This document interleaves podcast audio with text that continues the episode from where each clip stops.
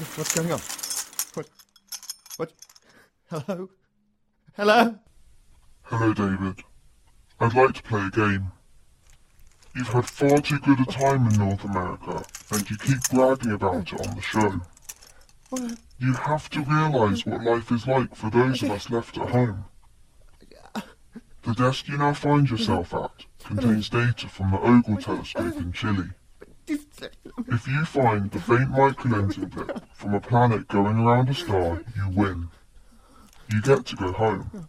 No, what? If not, you'll be sitting here, listening to the Jodcast forever. No. Your choice. The time is ticking though. The door locks when the show ends.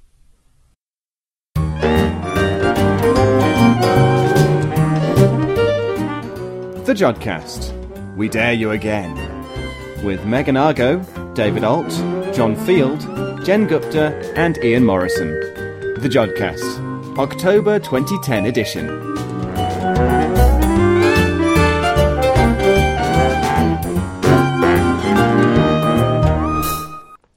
Hello and welcome to The Jodcast. And today on the show we have Jen and Megan. Hi guys. Hello. Hello. And uh, we are actually recording this before JodPub. So hello to anyone we haven't met yet, but we will have met by the time this show goes out. I love um, how I can write anything there and you'll read it out. You could indeed write it and read it. I, I read scripts. I'm an actor. I'm terribly sorry. However, in the show this time we have our usual round of interviews, one from Manchester and one from New York, and we find out what you can see in the night sky in October. But first, before all of that, here's the news with Megan Argo. In the news this month, water vapour in the atmosphere of a carbon star, and new results from the upgraded Hubble Space Telescope.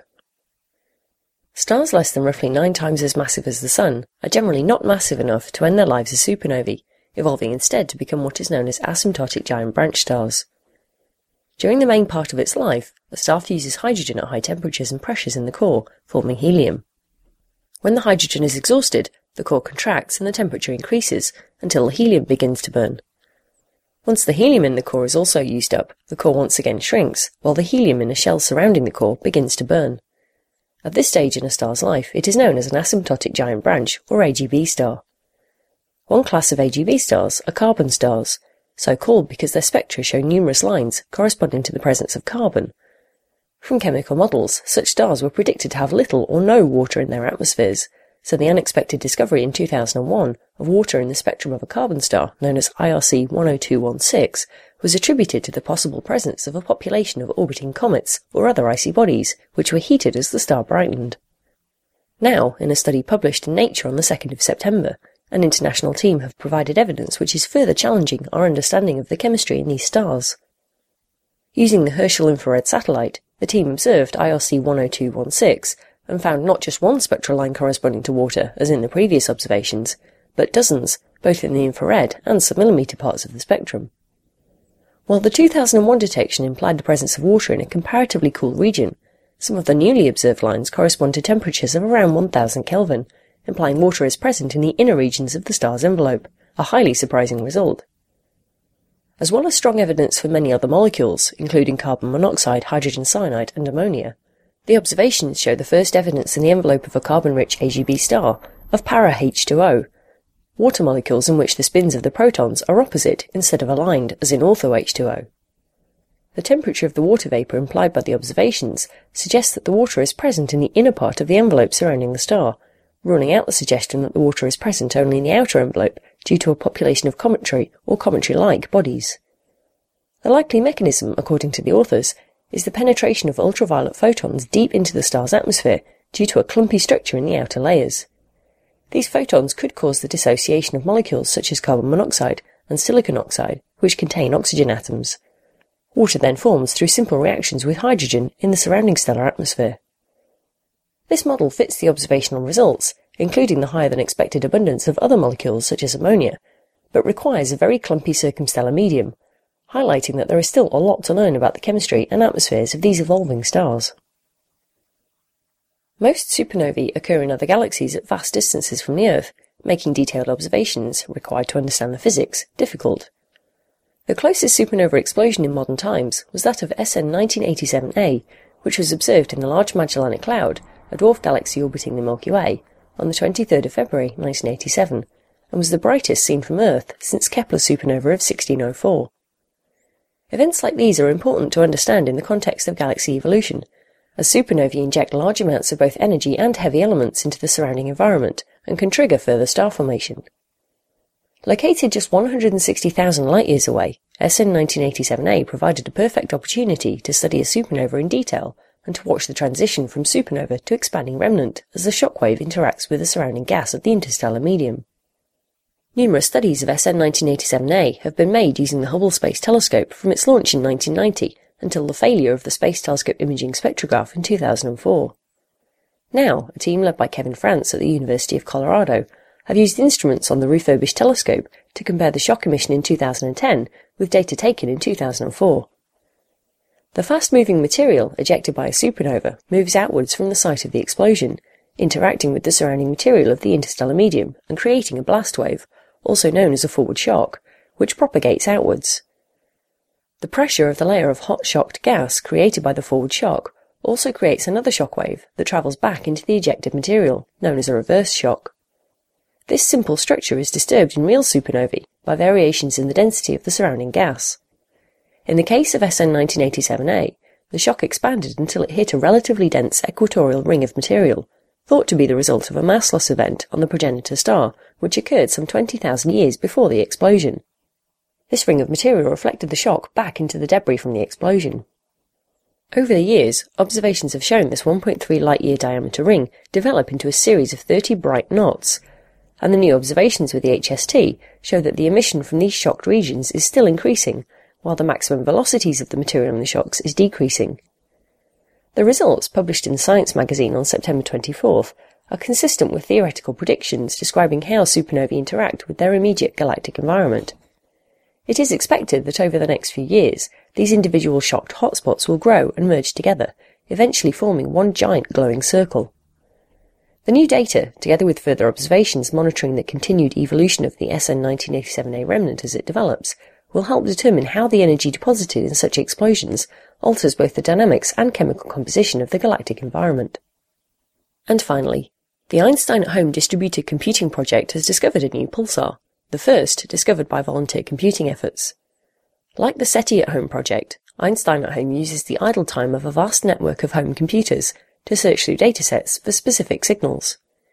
In this case, the primary goal is the detection of gravitational waves from rapidly spinning neutron stars, but since two thousand nine, some of the computing time has also been used to search data from the three hundred five meter Arecibo radio telescope in Puerto Rico, looking for the signatures of pulsars.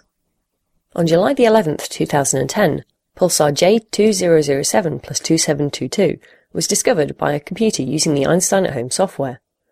Follow-up observations were carried out with telescopes around the world, including the Green Bank telescope in the U S, the Lovell telescope at Jodrell Bank in the U K, the Effelsberg radio telescope in Germany, and Arecibo in Puerto Rico. The observations confirmed that J two thousand seven plus two seven two two has a period of twenty-four milliseconds, rotating more than forty times a second. It is located at an approximate distance of seventeen thousand light-years, but has no known X-ray or gamma-ray counterpart, and is not associated with either a supernova remnant or a globular cluster, making it somewhat unusual. Thanks for that, Megan. Now, this week, Megan and Jen have been at the E V N, or European V L B I Network, meeting in Manchester. So, uh, Megan, would you like to tell us what it's all about? Yeah, well, it's a get-together which happens every two years of astronomers that use, um, or are part of, the European network of radio telescopes.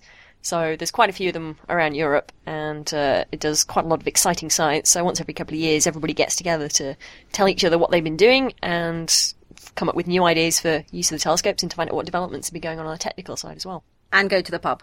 And yes, go to the pub. Going for a beer seems to be an integral part of the E V N meeting. Absolutely. It wouldn't be an E V N meeting without a trip to the pub.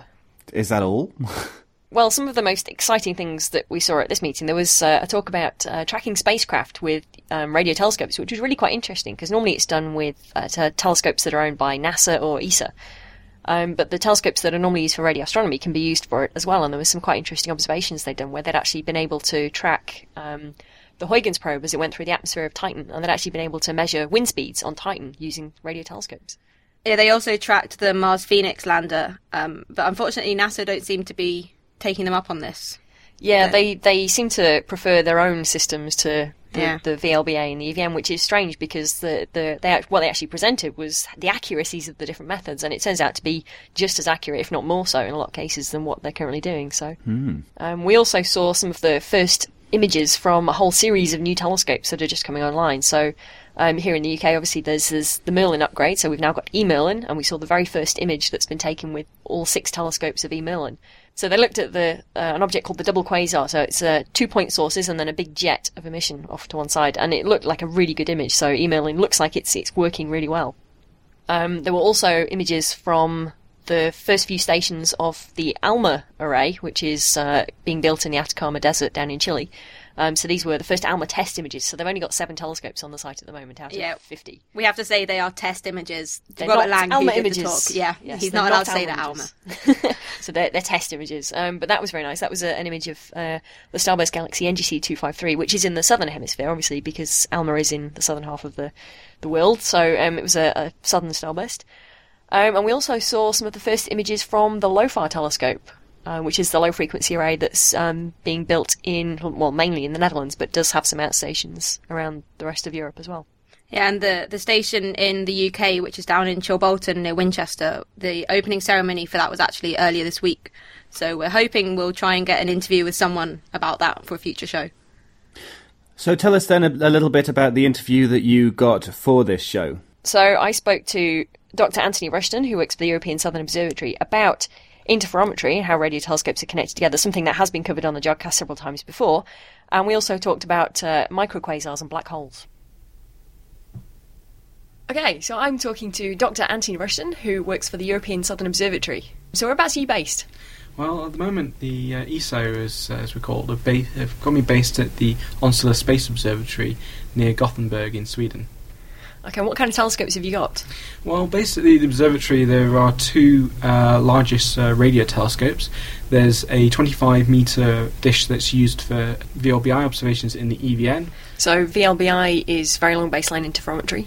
Yes, that's right. It's, it's a technique we use across Europe to link together some of the, the largest radio telescopes um, uh, to increase the collecting area and increase the resolution. So E V N stands for European V L B I Network. So we've got acronyms within, in, inside acronyms. That's right. It's, it's, it's, it's, a bit, it's an unfortunate acronym in an acronym. Originally, uh, V L B I, or Very Long Baseline Interferometry, was a technique of just linking t- uh, two or three telescopes together. What happened in Europe is, at the, the end of the nineties, a few of the observatories and countries around uh, Europe decided to get together and form one community known as the European V L B I Network. So what are the telescopes participating in the network? Well, there's quite a few telescopes uh, scattered across Europe, and now we also include telescopes uh, from China and uh, down in uh, uh, down in Africa. But across Europe, the the some of the main largest telescopes in, include the one hundred metre telescope in Effelsberg in, in Germany. There's also the twenty-five metre telescope at uh, Onsala in, in Sweden, where uh, I work, and of course uh, the famous Merlin array, based uh, controlled at Jodrell Bank, uh, regularly participates in some of the um, uh, the E V N uh, sessions. The E V N doesn't observe all year round, does it? It only works for parts of the year? No, it, it, that's what's right. It requires quite a lot of cooperation and coordination between all the different European uh, radio astronomers. Quite a lot of the telescopes, um, like for example the, the E-Merlin telescope at Jodrell Bank, quite often spends most of the time of the year operating independently. And we have about uh, two or three uh, block sessions of uh, a few weeks uh, where all the telescopes get together and, and forms this mighty super telescope known as the European V L B I Network. So it's a very big cooperative effort, so it must take a lot of organisation. Oh, absolutely, and it's taken quite a few years to, to plan um, uh, how the, uh, the telescopes should work together. And it also requires a lot of effort um, on behalf of the astronomers to make sure that each of these telescopes are pointing in the same uh, direction. So much so that we, we've even gone and created a, a base for uh, V L B I astronomy uh, in Europe uh, known as, as JIVE, uh, which stands for the, the Joint Institute for V L B I Astronomy in Europe, which coordinates uh, all these activities and makes sure all these telescopes point together. Because if you think about it, these are some of the largest telescopes, if not the largest telescopes across Europe. You've got to make sure that all that metal and steel are all pointing at the same point in the sky. So do they look after the data that comes back from the telescopes as well? Uh, yes, that's right. They're, they, they not only they coordinate uh, the schedule of uh, where and, most importantly, when the telescope should be pointing uh, in the sky, but it's their responsibility to bring the data back, and the huge amounts of, of data that is generated at each of the individual telescopes. Each telescope moves the data back to JIVE uh, in the Netherlands. And we've now two different methods that we use to move the data back. We originally uh, placed all the data from each telescope and recorded it on hard disks uh, in each of the telescopes, and we just posted the data to the uh, to the JIVE Institute, where we then played back the um, the data into a supercomputer known as the Correlator. In the last few years, we've been taking advantage of the very rapid growth of the internet across Europe, and we've been linking the, the telescopes together to JIVE using extremely fast internet connections. So while at home we might have, typically have internet connections of uh, a few uh, tens or hundreds of megabits per second, we've had to link each telescope to JIVE at at least one gigabit per second. So they get a very, very fast internet connection. That's a lot of data. Yes, precisely. Uh, but it also saves a lot on recording discs. Um, so this week in Manchester, there's been a meeting of astronomers who use this network of telescopes. So they've all been presenting some of the, the exciting science results they, that they've been getting out of the instrument. What kind of work have you been doing with it? Well, I'm particularly interested in black holes that, are, that live in the Milky Way galaxy. So black holes that are uh, relatively close by to us and uh, emit very strong X-ray and radio emission. And I'm very interested in trying to understand how, when some matter falls into uh, the black hole, how a very small fraction of that matter can get kicked out in the form of a particle jet, which then emits radio emission. My research focuses on having a look at the, the very, very tiny details uh, around the uh, the black hole, and have a look at how the particles get accelerated away from the uh, from the black holes uh, and move out um, into the, the into the galaxy. And it's also very important to try to relate that emi- uh, that um, those properties to how the the X-ray uh, emission, the X-ray photons flicker and change. Okay, so how close to the black hole can you actually get with V L B I? Can you actually see the black hole? Well, for the very nearby black holes that we can see, we can get down to extremely uh, close distances away from the black hole. We believe we can see radio emission that comes from the equivalent of uh, about uh, a few astronomical units away from the, the black hole, and track the, the radio emission coming from the, the particles that are accelerated up to near the speed of light, and track these uh, these uh, these particles as they, they move away uh, by many many um, tens or even hundreds of A U away from the uh, from the black hole. That's pretty close, so that's just a few times the, the Earth's distance from the Sun that you can see material around the black hole. Yes, that's right, and, and in fact, in some of these systems, um, we believe we can uh, starting to see the, the orbital motion of the black hole Uh, around another system. So if we have a black hole that's been fortunate enough to remain in a binary system, when the because of course black holes come about be- due to very massive stars, which when they get to the end of their lifetime they explode and form supernovas, leaving a, a compact black hole in the centre of the system. If the that explosion doesn't destroy a companion star that's in orbit with it, then that companion star can remain in a binary orbit, transferring matter onto the black hole. Using the, the very high angular resolution techniques used in V L B I, we now believe we can start to see some of the, the orbital motion and the behaviour of the black hole around the uh, the companion star. So these are stellar mass black holes. These are not the supermassive black holes that you find in the centres of galaxies. That's right. Um, and we, we were starting to see um, many black holes all over the universe at various different uh, scales and sizes. So we're talking about here the, the, the, the black holes that have about seven to fifteen times the mass of our own Sun inside the black hole. And as we move further and further out into the universe, we start to see bigger and bigger black holes. The, the closest uh, very large black hole, or what we call a supermassive black hole, when the, the, the mass of the uh, the black hole is or the order of a million times our Sun, um, the closest uh, supermassive black hole is, of course, our galactic centre, which seems to be the, the point where all the stars in the galaxy and all the gas in the Milky Way galaxy orbit around. This supermassive black hole is of particular interest to um, to radio astronomers because due to its relative proximity and its relative size, we believe that uh, we, in the next ten to fifteen years, we'll be able to start resolving the event horizon of the, the black hole in the, the, the centre of the uh, Milky Way. An event horizon comes about because um, the, the density of the, the centre of the black hole is so, so large that at that radius away from the centre of the black hole, not even light can escape from the black hole. After the um, after the, the black hole that's in the uh, the centre of uh, our Milky Way galaxy, we can then start looking at some of the black holes that are in our nearby uh, uh, neighbouring galaxies, uh, such as a very famous um, relatively uh, near galaxy called M eighty-two.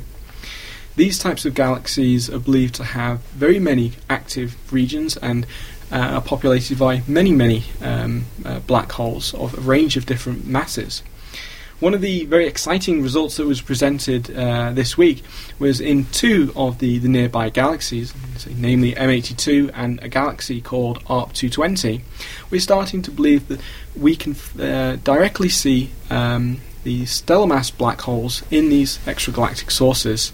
And because um, these sources are relatively small on the sky compared to our entire Milky Way, We can uh, we can look, uh, we can watch these um, uh, these these nearby galaxies, and we can view all the different black holes uh, all at the same time, and we can start watching the, the variability in all the, the, the these uh, sources uh, in galaxies such as M eighty-two and uh, A R C two twenty.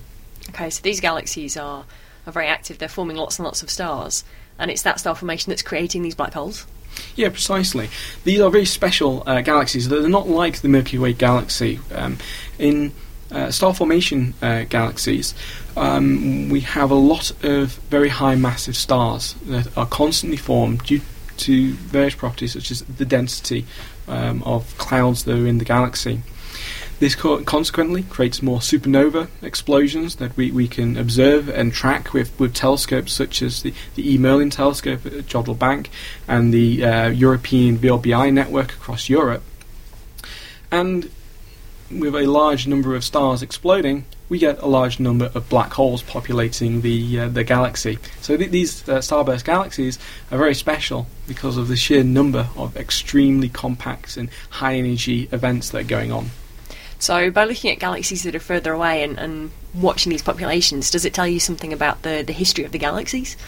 Well, yes, precisely. We, we're the further and further out we look at uh, galaxies, we seem to find one common feature I- in the centre of uh, all uh, all galaxies.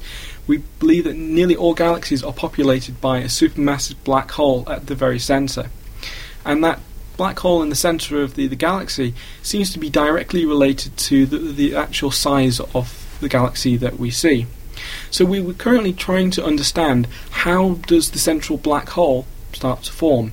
Do these small stellar mass black holes that we see in the Milky Way galaxy and uh, in M eighty-two, do they collide together to form supermassive black holes which then shape the size and evolutionary history of, of the galaxy? Okay, so these supermassive black holes that are in the cores of other galaxies are obviously quite a long, long way away. But the, the microquasars that you're studying are, are a lot closer. They're within our galaxy. Yes, that's right. The the, the, the galaxy, the supermassive black holes we see in our nearby galaxies are in the order of uh, a few megaparsecs away in distance, while the uh, the microquasars that we see in the Milky Way galaxy, Uh, they're much closer, and um, they're, they're at, at least as close as the, the, the centre of the galaxy. So they're in the order of between one to ten kiloparsecs away. Okay, so the work you were presenting at the conference was on Cygnus X one? Yes, that's right, a, um, uh, an X-ray source in the Cygnus constellation. So that's within the Milky Way galaxy, that's a local microquasar? Yes, and um, Cygnus X one uh, is actually one of the closest by uh, black hole sources that uh, we have to, to the Earth. In fact, it's, it's at a distance of just less than two kiloparsecs away, making it extremely close in black hole terms. And it's it's not just a single black hole, it's it's actually orbiting a, a star? That's right, it, it's uh, in uh, companion with uh, a binary star, And the binary star in, in this particular um, uh, this system uh, is a very high uh, mass star. So the mass of um, of the the star in Cygnus X one has a solar mass of about twenty times that of uh, our own star, while the mass in the black hole in Cygnus X one only has a mass of about seven or eight um, times our sun. This has the, the, the interesting result of it being a black hole which is almost uh, effectively in orbit of uh, another star. And that star, because of its giant size, creates a very strong stellar wind. So a large amount of the, the atmosphere of that star is being blown out in all different directions.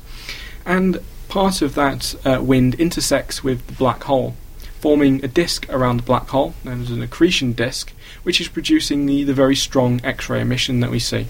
Okay, and is this is this quite unusual, because you normally think about things orbiting black holes rather than black holes orbiting other things? Yeah, that's right. Um, most um, black holes, um, such as the, the example of the supermassive black hole in the centre, has virtually everything else in the galaxy orbiting around it.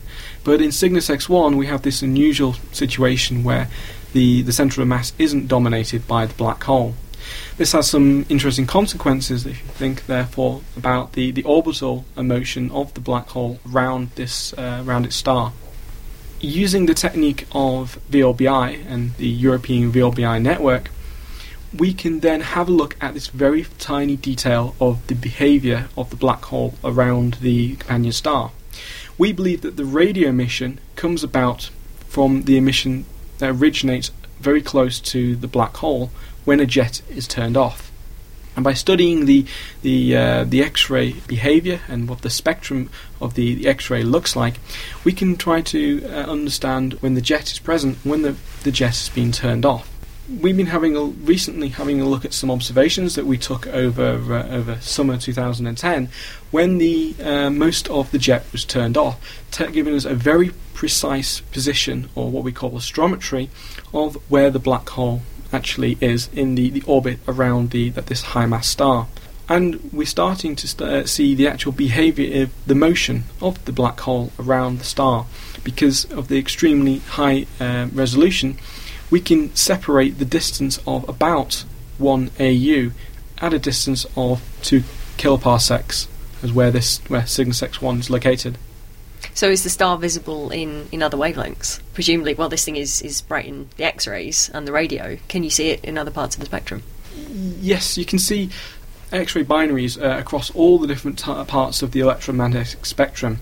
As we, we mentioned, we, it's very bright in the, the X-rays, which come from the, the mass falling very close around the black hole. It's also very bright in the, the radio, which sometimes comes from these uh, very large jets that are uh, accelerated away from them, or sometimes the, the radio emission that comes from just above the, the, the surface of where the matter is, is falling onto the black hole. We also see it in the optical um, uh, bands as well. But we have problems with uh, X-ray binaries of trying to detect them using optical techniques. There is a lot of um, matter in between the Earth and uh, Cygnus X one, uh, which we call the, the interstellar medium of the Milky Way galaxy. And this causes the, the light emission to become absorbed and scattered. Uh, and effectively, it hides the uh, the, the emission from the uh, from uh, the, the Cygnus X one. We can just about see this source using infrared observations, um, but this is one of the reasons why we, we sometimes go to the radio band, as radio emission doesn't get affected by the interstellar medium in the same ways that emission in the, using optical telescopes does. Okay, so what's next in your studies of Cygnus X one? What, what are you planning to do next with this object? Well, we're in the process of commissioning a brand new telescope that looks at a completely new part of the electromagnetic spectrum. And I'd love to have a go at pointing this new instrument that we're building um, at Cygnus X one. So the instrument's called ALMA, which stands for the, the Atacama Large Millimeter Array, and that's being built down in Chile by a consortium of um, astronomers around the world based in Europe, North America and East Asia. ALMA is being placed in the Atacama Desert in Chile because it is one of the driest locations in the world. At an altitude of five thousand metres, we can start going to higher and higher radio frequencies, um, up into the uh, microwave uh, band and even into higher frequencies. ALMA will go up into hundreds and several hundreds of gigahertz uh, of frequency, a part of the electromagnetic spectrum that we haven't studied very well on the ground at all. The telescope itself is going to be absolutely huge. It's going to have uh, fifty twelve metre antennas up on the, the desert there, plus uh, another six uh, telescopes used for uh, just collecting the, the overall emission. Um, so what's the reason for it being located at five thousand metres? You obviously want to get above as much of the atmosphere, but radio wavelengths, normally the atmosphere doesn't have quite so much of an effect. That's right. In the uh, using the telescopes at Jodrell Bank, which operate at six centimetres or five gigahertz, the atmosphere is pretty um, transparent to the radio waves. So the radio waves just happily go through even the, the clouds that are sometimes seen around Manchester and go into the receivers of the telescope quite happily. As you go, start going into higher and higher radio frequencies, the, the atmosphere starts to become opaque. That is, part of the, the, the signal that comes from the sky gets absorbed by the water that's in the atmosphere and, and stops the, the radio waves from reaching the ground. Therefore, we need to put these new sub-millimetre telescopes, such as ALMA, up into extremely high, very dry sites where the atmosphere just becomes transparent again. What kind of things is ALMA going to tell you about these microquasars that other radio telescopes can't? ALMA is going to be very, very special because it can look at the different parts, the different emission mechanisms of where the radio originates from. The radio emission that we see um, using uh, the telescopes as part of the European V L B I network, they typically have a look at uh, a process uh, called synchrotron radiation. This is emission that comes from electrons that are accelerated to near the speed uh, of light uh, and emit their most of their radio uh, waves in at five gigahertz or, or six gigahertz, and they, they, they form part of the, the jet, the, the outflowing particles that come from uh, move away from the, the X-ray binary. In the higher and higher radio frequencies, as we move into the millimetre and sub-millimetre bands of ALMA, we start to see the emission that starts coming from the companion star.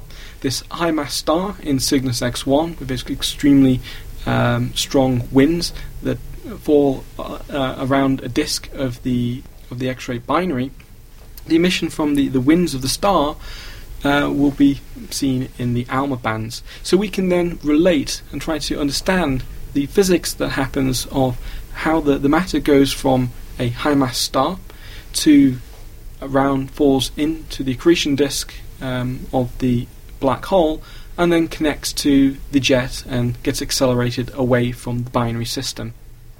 Okay, well, it all sounds like very exciting stuff. I look forward to seeing the results. Thanks for talking to us. Thank you. Thanks for that, Megan. And if radio interferometry has you slightly befuddled, take a look at the October two thousand nine interview that Jen and Roy did with Robert Lang, which uh, covers the basics of the system. Now, uh, for our second interview, we are going back over the pond to New York University.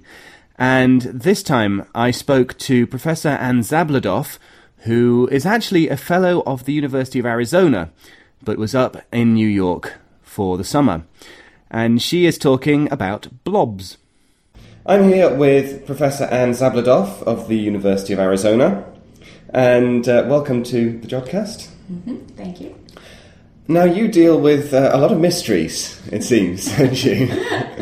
Could you tell us a bit about your work? Yes, I'm not a detective novelist, but there's certainly enough to give us job security for many a long career in astronomy. Um, and in fact, it's a really exciting time to be an astronomer because the technology over the last ten or fifteen years has just blossomed to the point where detectors are more sensitive and reaching wavelengths they were unable to do previously. Telescopes have grown bigger. We have things in space that get above our atmosphere and see deeper uh, and lower surface brightness objects than ever before. So um, there are still many mysteries, and mysteries breed more mysteries, but uh, we at least have the hope of uh, advancing some of the knowledge in the field. And one of the mysteries in which I'm currently working um, in a project that's actually being led by a former student of mine, uh, Yujin Yang, who's doing all the hard work and having all the good ideas. Um, he's at uh, the Max Planck Institute for Astronomy now in Heidelberg, and I've actually just returned from a visit with him, which was very illuminating um, and also very, very frustrating, because there's, again, so much that we don't know, uh, particularly about the high redshift universe, which has just become a little more accessible to us. So um, one of the, the things that we have been discussing are the so-called extended Lyman alpha nebulae, which are more colloquially referred to as blobs. And uh, they were discovered by Chuck Steidel uh, in his work on Lyman break galaxies not too long ago. And since that time, our knowledge of uh, galaxies at high redshift, and nowadays when we talk about high redshift, we're talking about redshift two, three, four, eight and above, um, has grown, but uh, I think faster than our understanding of this extended gas uh, and its emission that we're seeing um, now out to redshifts of about three, possibly out to redshifts of about six. There have been claims. There's a claim of mm-hmm. a detection of one of these hundreds of kiloparsec blobs of gas illuminated somehow and emitting Lyman alpha radiation at a redshift of around six. Okay, so what is the composition of these blobs of gas? Well, that's an excellent question. We know they have hydrogen mm-hmm. based on what they're emitting, but uh, the, the problem is that uh, any other lines have been problematic, because the Lyman alpha line is the strongest line, and that's frequently where these objects are detected. And um, I collaborated on a theoretical paper with Ramil Dave, who's a colleague of mine, and again, Eugen, uh, leading the project, um, in which we really reached hard to find um, uh, examples of other lines that, while not as bright as Lyman alpha, might uh, still be detectable. Because one of the problems with Lyman alpha is it's a resonant line, it's optically thick, and as a result of that, when you detect it, although bright, we don't really know where those photons originated in the system, and they've had some tortuous path by which they managed to escape it finally, but it's not that we literally get to the heart of the matter. We, we don't see through these systems. We don't understand the bulk motions of the gas and the flows in these systems from the Lyman alpha alone. And unfortunately, that's generally all that gets detected. So we've written a paper suggesting, well, let's look at the next most abundant element in the universe, helium, and see whether or not there might be helium lines that would be useful for study that would be optically thin. Um, and also there are other lines of hydrogen, like H-alpha, hydrogen H-alpha, that are optically thin, or are likely, more likely to be, that uh, would be worthwhile to detect. And so one of the projects in which I've been involved is actually to look at infrared wavelengths now for H-alpha to see if that line is detectable, and then compare the H-alpha to Lyman alpha to try to get a better handle even on the most basic question of whether the gas is more or less inflow, falling or outflowing uh, in these blobs. Because there are many, many um, theories at the moment as to what the source of this Lyman alpha radiation is. Again, we know the extent of the blob is on the order of one hundred kiloparsecs or so. So what is that? Why don't every, why doesn't every galaxy that's observed at high redshift have such a blob of gas around it? Maybe they do, maybe it's not always illuminated, maybe um, their environment is such that that gas is not present. So there are a lot of questions, um, but there are many predictions as to what the source of this Lyman alpha should be, and many of them hinge on whether that gas is principally outflowing or inflowing. So for example, people think that maybe there's an A G N in a galaxy in the center of one of these blobs that's photoionizing the environment around it. Maybe there are galactic or supergalactic winds that are driving shocks that could be uh, exciting this emission. Um, but then there's also a school that suggests that, um, and this is mostly coming from the theoretical community, uh, that there's cooling radiation when there's gravitational inflow of gas into, say, a forming galaxy, and that some of that cooling radiation gets channeled into certain emission lines, one of them being Lyman alpha. So again, you can understand just even knowing whether the gas is flowing out in general or flowing in would help one distinguish among those possibilities. And we don't even know that because Lyman alpha, again, is the object, that, the, the, the line that usually gets detected. So um, we've been trying to measure other lines. We have now succeeded in measuring uh, H alpha in a whopping two blobs. It's difficult work. We're using the largest telescopes in the world. Um, and uh, our preliminary results are that there's no dramatic, using very simplistic, I should say, uh, theoretical models, there's no dramatic evidence for big outflows um, or big inflows in, in these systems. What we're seeing um, is characteristic of, you know, the kind of outflows that some people have claimed on the low end of, of Lyman break galaxies. So either not much of anything at all or one hundred or two hundred kilometers per second outflow near the galaxy or galaxies that may be embedded in these blobs. But there's no evidence at the moment anyway for large-scale outflows of the kind that one might need to generate the kind of shocking that people say might produce this emission. And nor do we see dramatic evidence for infall along the nature of cooling radiation. But there are many, many caveats to these statements, and we're working through them and trying to be as comprehensive as possible in um, the work we're writing up now. And that is that we've only got two blobs. There could be geometric effects by which we're missing infall or outflow along certain directions. Uh, once we get up to five or ten blobs, then those kinds of arguments get a little more clear. Um, and uh, and I think there, there are still questions about what the relevant theoretical models are for the systems when you're trying to model both Lyman alpha and H alpha. Lyman alpha is particularly hard because of these radiative transfer effects, and we don't know where that gas is relative to what's being, what's emitting the H alpha.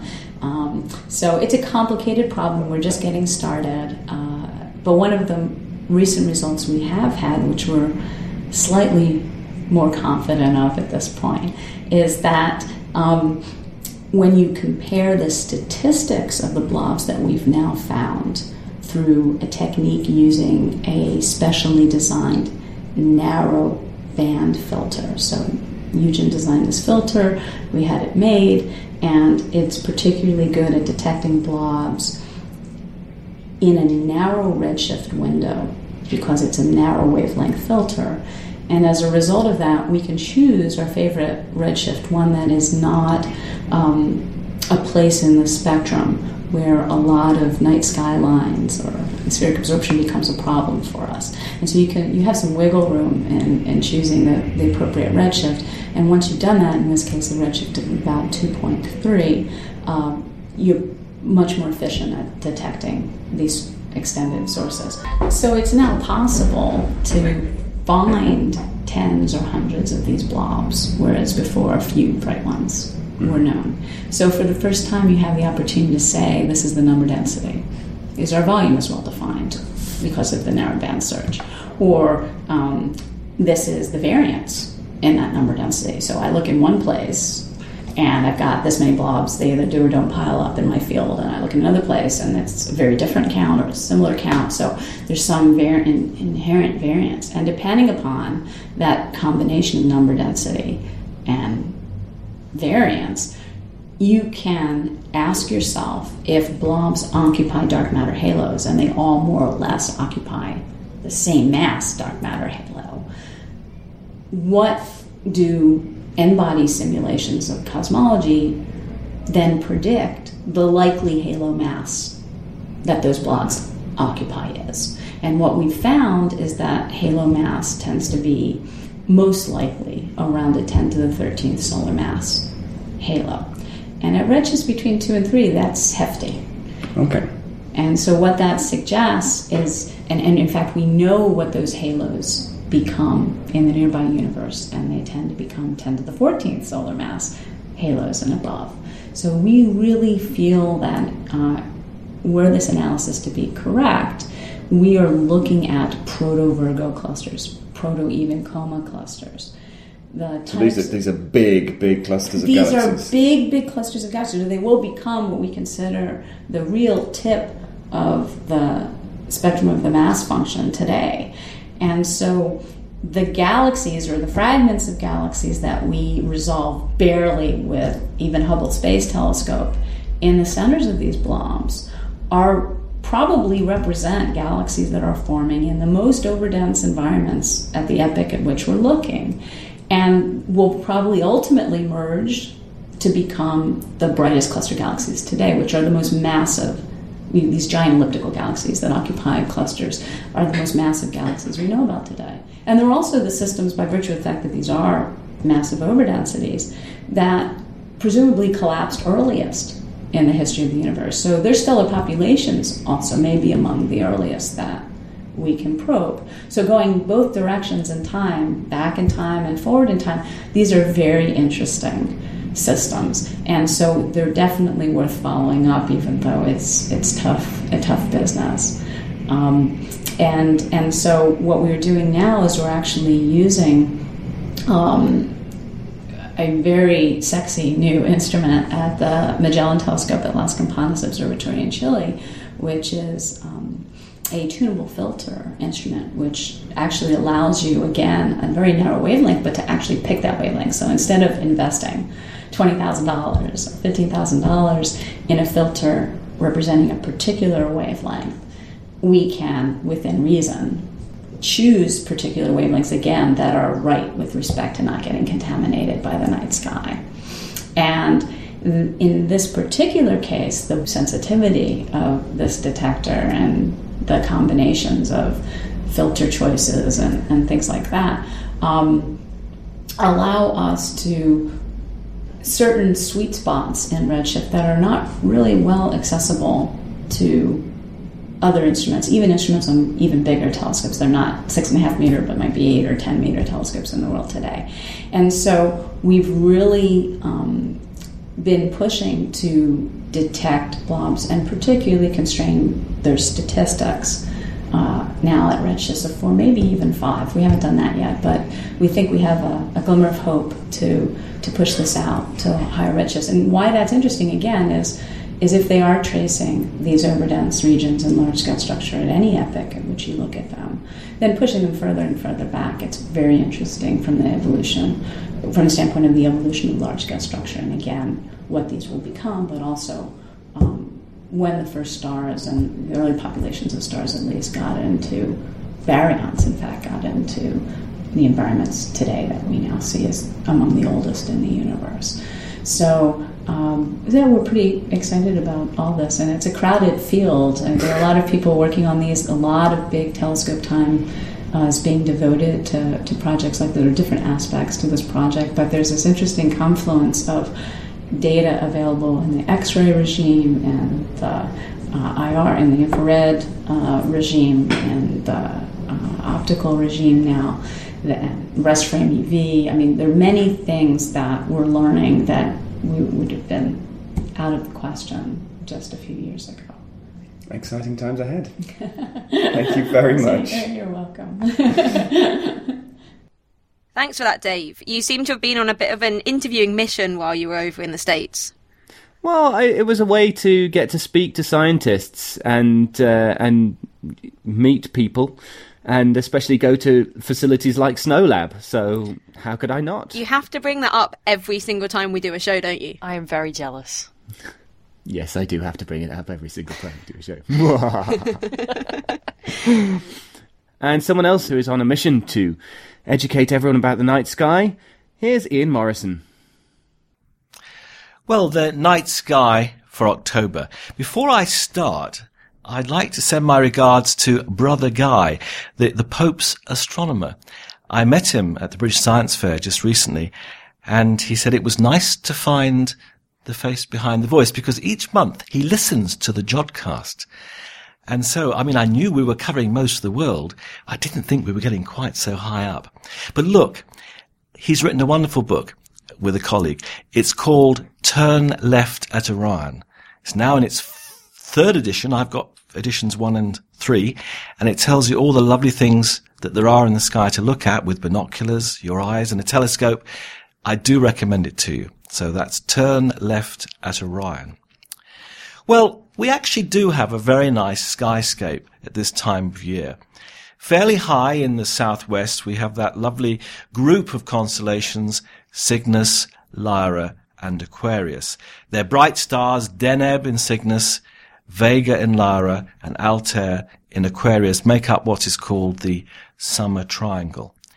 Down to the left of Cygnus a little bit is a rather sweet little constellation called Delphinus. Uh, it's not very obvious. You need a dark sky to see it, but uh, with binoculars it looks very pretty, just like a dolphin leaping out of the sea. But then coming over towards the east and through the south, we have, fairly due south in the mid-evening, the Square of Pegasus, the winged horse, the upside-down horse. And um I'm going to come back to the Square of Pegasus when we talk about one of the highlights of the month. What is not terribly obvious, but well worth looking out, is that just below the square, you see the head, it's called the circlet, uh, of one of the two fishes that make up the constellation Pisces.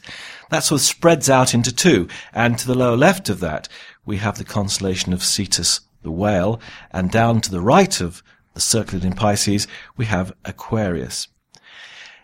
If you follow up from Pegasus and a bit over towards the east, you come to the constellation of Pegasus, and up to its right, the lovely W-shaped constellation Cassiopeia.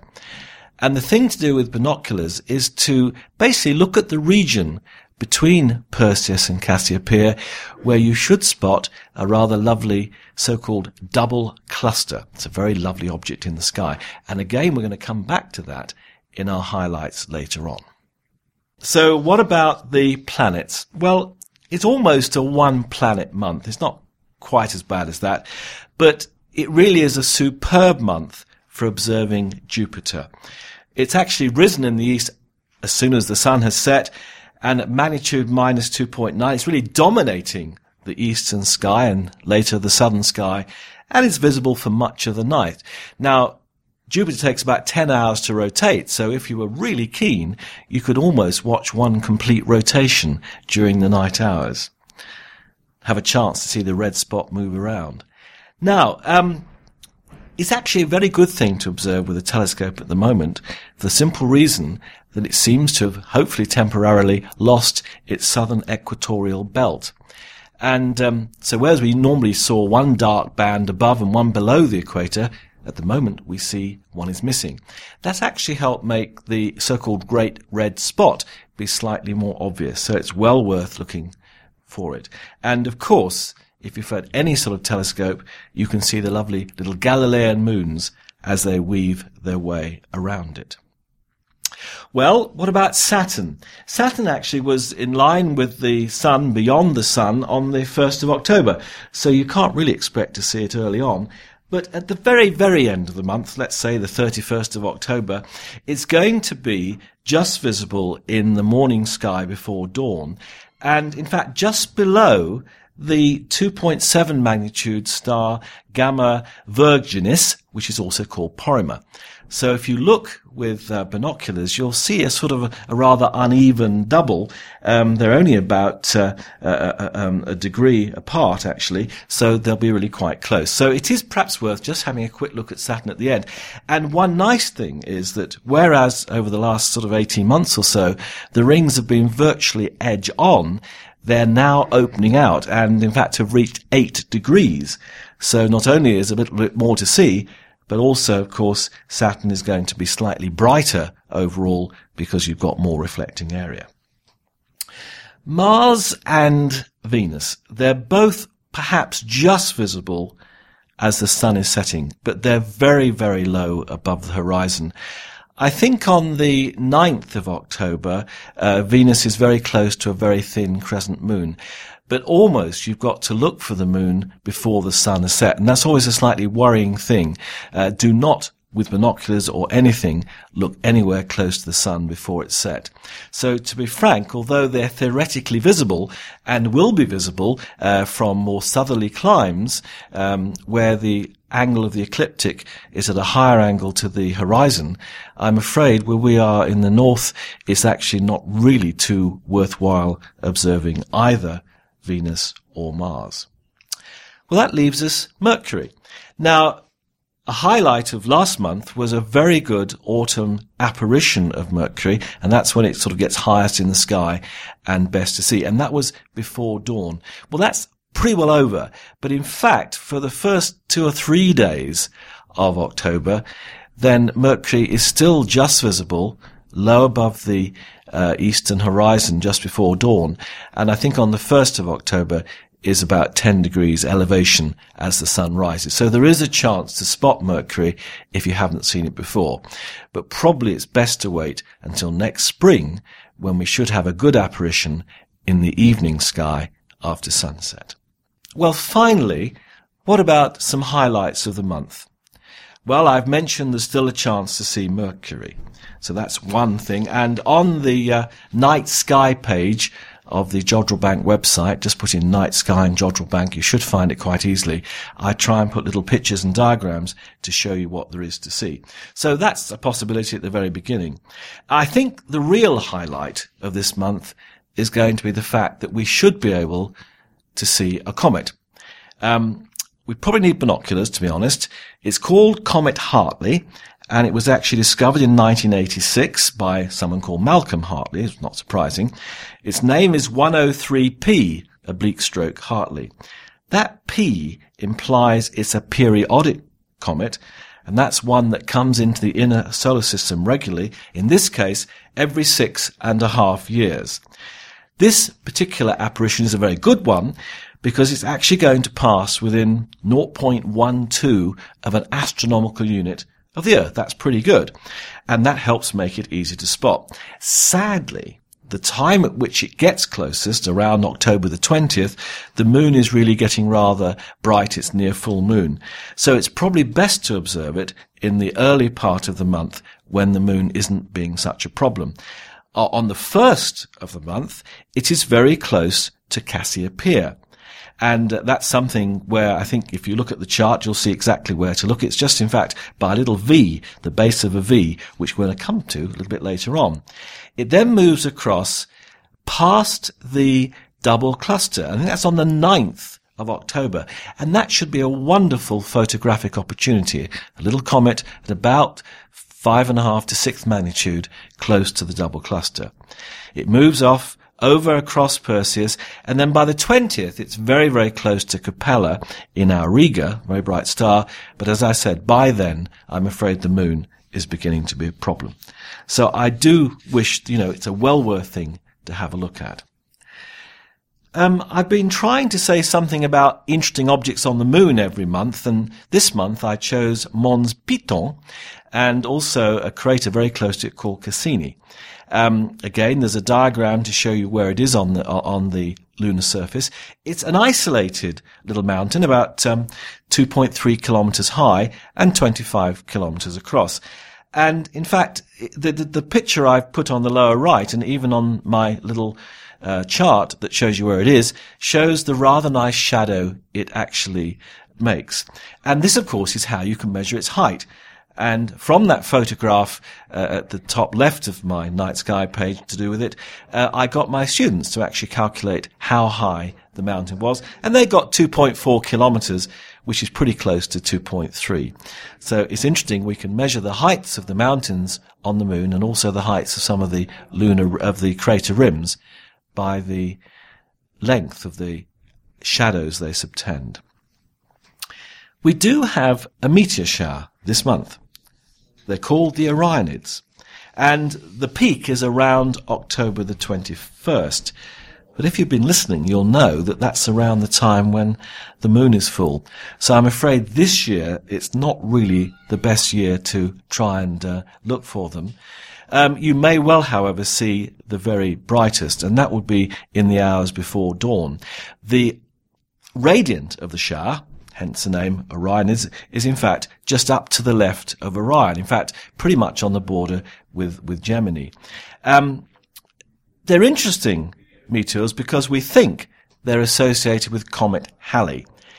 And they enter the upper atmosphere at about forty-one kilometers per hour and can sometimes leave some very nice what are called persistent trains, uh, slightly longer lasting um, streaks of ionized gas in the atmosphere. In fact, the Earth intersects the orbit of Comet Halley twice a year, so we also see them in May, and the shower is then called the Eta Aquarids. So, sadly, not this year the best.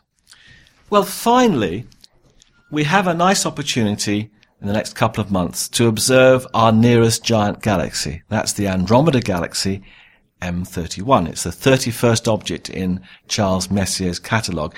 It lies between Pegasus and Cassiopeia. And there are two ways to find it. We sort of call it star hopping, so let me tell you what to do. Uh, perhaps the most obvious is to start with the square of Pegasus and find the top left hand, or at least the The, the, the upper left star, depending on the orientation, is actually called Alpha Andromedae. And we start there. We move in the same direction as the square, the, the top line of the square, to one relatively bright star, not too far away. You then sort of tilt round to the right a bit, maybe up slightly, and go the same distance to another bright star. At that point, you turn sharp right. And you should see one relatively bright, not that, not as bright star, not far away, at sort of ninety degrees from the direction you've been going. If you carry on the same distance as you've just come, you then should see a little fuzzy glow, which is the constellation Andromeda. And from a really dark sky with a good pair of binoculars, say eight by forty, ten by fifty, you can make out not just the central bright core, but also some of the arms and the structure around it. It's a lovely thing to see. Now, if Pegasus is a bit low, that's a slightly harder thing to do, but in which case uh, Cassiopeia should be visible. And earlier I mentioned um, the fact is a W. If you take the right hand uh, part of that W, that basically forms a V, and regard that as an arrow. Just below that, on the first of October, is going to be Comet Hartley. But if you follow down in that direction with binoculars, you should come across the Andromeda Galaxy as well. So that's a couple of ways of finding it. it I, I love looking at it and other galaxies. I mean, when you do, it means the photons that are actually interacting with your retina, allowing you to see it, left there, in this case, about two and a half million years ago. You are literally looking back into time.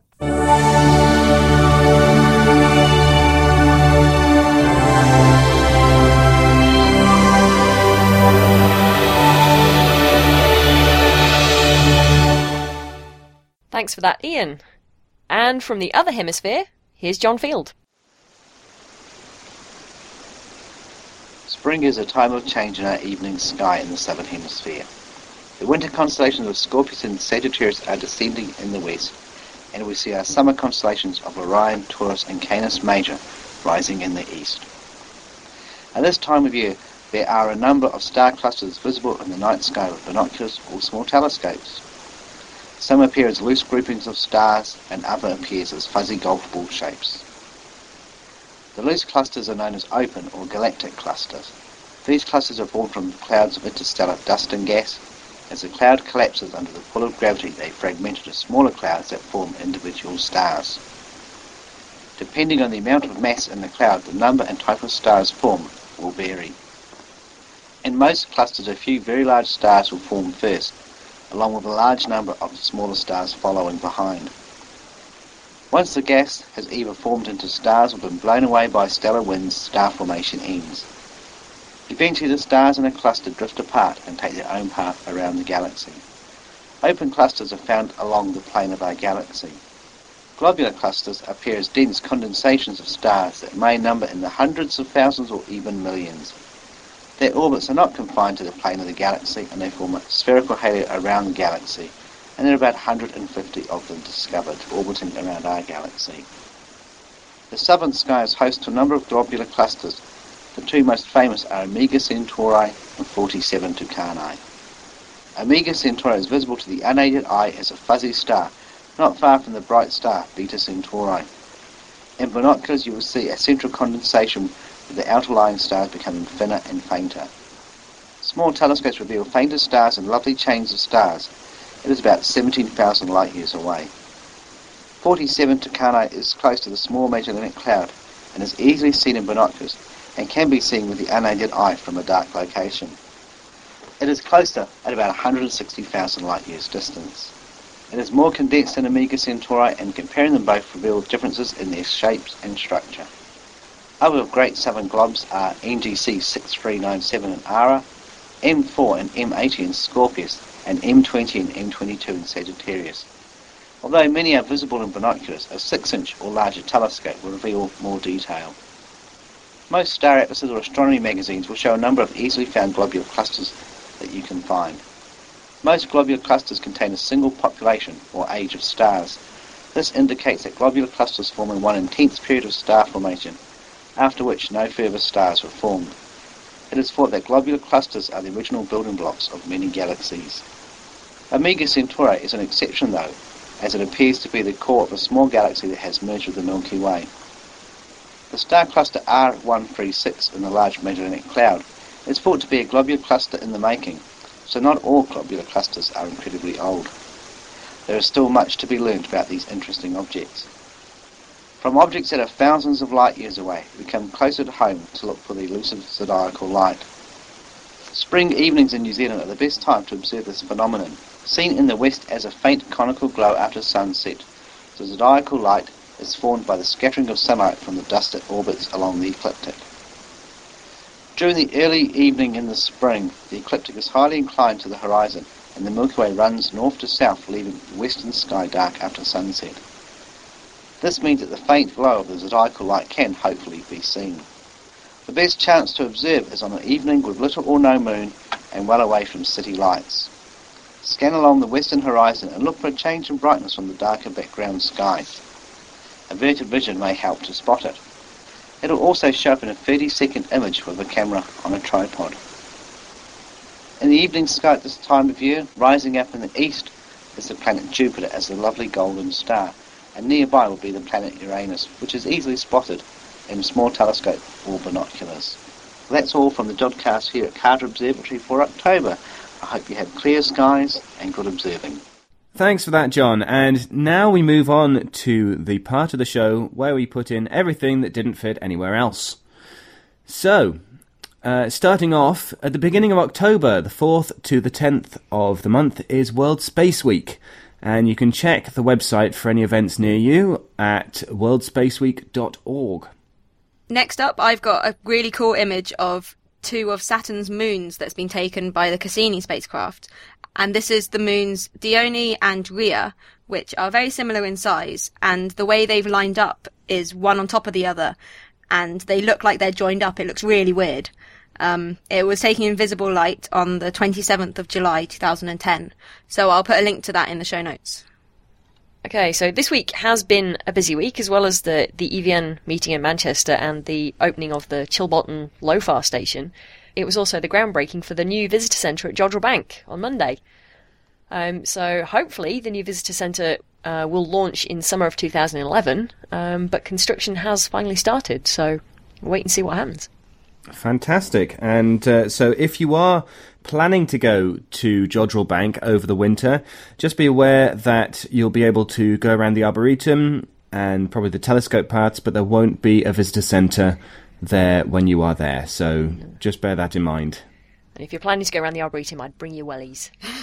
Yes. And we should probably also say, I think, that the opening times are eleven till four over this period. So now we move on to the feedback section, and after our plea last time for more feedback, we have indeed got a lot more feedback.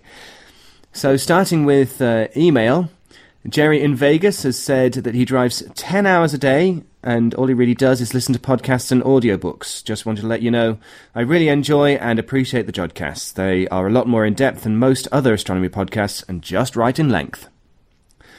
And Neil B W says, I have a keen inter- interest in astronomy, a new listener to the Jodcast and started listening last month, so thank you very much. Welcome to the Jodcast. Uh, but he's gutted that JodPub is on the twenty-fifth of September and has made other arrangements. Will there be another? We'll let you know after. Yeah, we, we, we can't really say right now because it's not happened yet. But there's been quite a lot of comments from people saying that they couldn't make it. I think next time we definitely need to plan it more in advance. So on the forum, we've had comments from Joe to the Oak, Earth Unit and Rapid Eye. So thanks for those. And also from Works Paul, who we presume is Worcestershire, Worcestershire Paul, um, who says, another great podcast. I was enthralled by Tim's answers to Ask an Astronomer. It's great to have such mind-boggling subject matter explained in a relatively easy-to-understand manner. Um, and we've also had a few new people who've introduced themselves on the forum, so hello to those, and please, yes, join in and welcome. We've had a few comments on Facebook, so thanks to Kevin Yanowski, I really hope I pronounced that right, and Robert Siddy for your comments on there, and sorry to the people who sent us messages on Facebook saying they couldn't come to JobPub. Seriously, guys, next time we need to plan it in advance. And also thanks on Twitter to everyone who retweeted or tweeted about JobPub. And also I really hope that Reese Pie brings us cake because she promised us on Twitter. Looking Ooh. forward to that. If it's on Twitter, it's official. And over at iTunes, we've had a couple more um, reviews. Tenacious twenty-four, thank you very much, on the U S store, saying very informative, more on current events in astronomy. Very entertaining. And Look to Windward in the U K iTunes store said uh, it's a good mix of cutting-edge science but kept understandable everyday astronomy. That's what that's what we like to hear. We like to hear how you are um, enjoying the show. I also liked their comment when they said, I love the way the presenters are not too scripted. Not too scripted. We're not scripted at all. They are definitely real astronomers. Yes, we are definitely real. And yes, we are astronomers. Apart from Dave. Well, I, I, psh- he's an honorary astronomer. Okay. I, I, I Ex-astronomer. The... Ah. It's good to have Megan here to gang up on you, Dave. It's not fair. No. So if you want to get in touch with us, you can do so via the website at w w w dot jodcast dot net. On the forum at forum dot jodcast dot net. On Twitter at twitter dot com slash jodcast. On Facebook at jodcast dot net slash Facebook. And on YouTube at youtube dot com slash jodcast. So that brings this issue of the Jodcast to the end. Thank you very much to Anthony Rushton and Anne Zabludoff for the interviews. So until next time, Jod on. Bye. Bye-bye.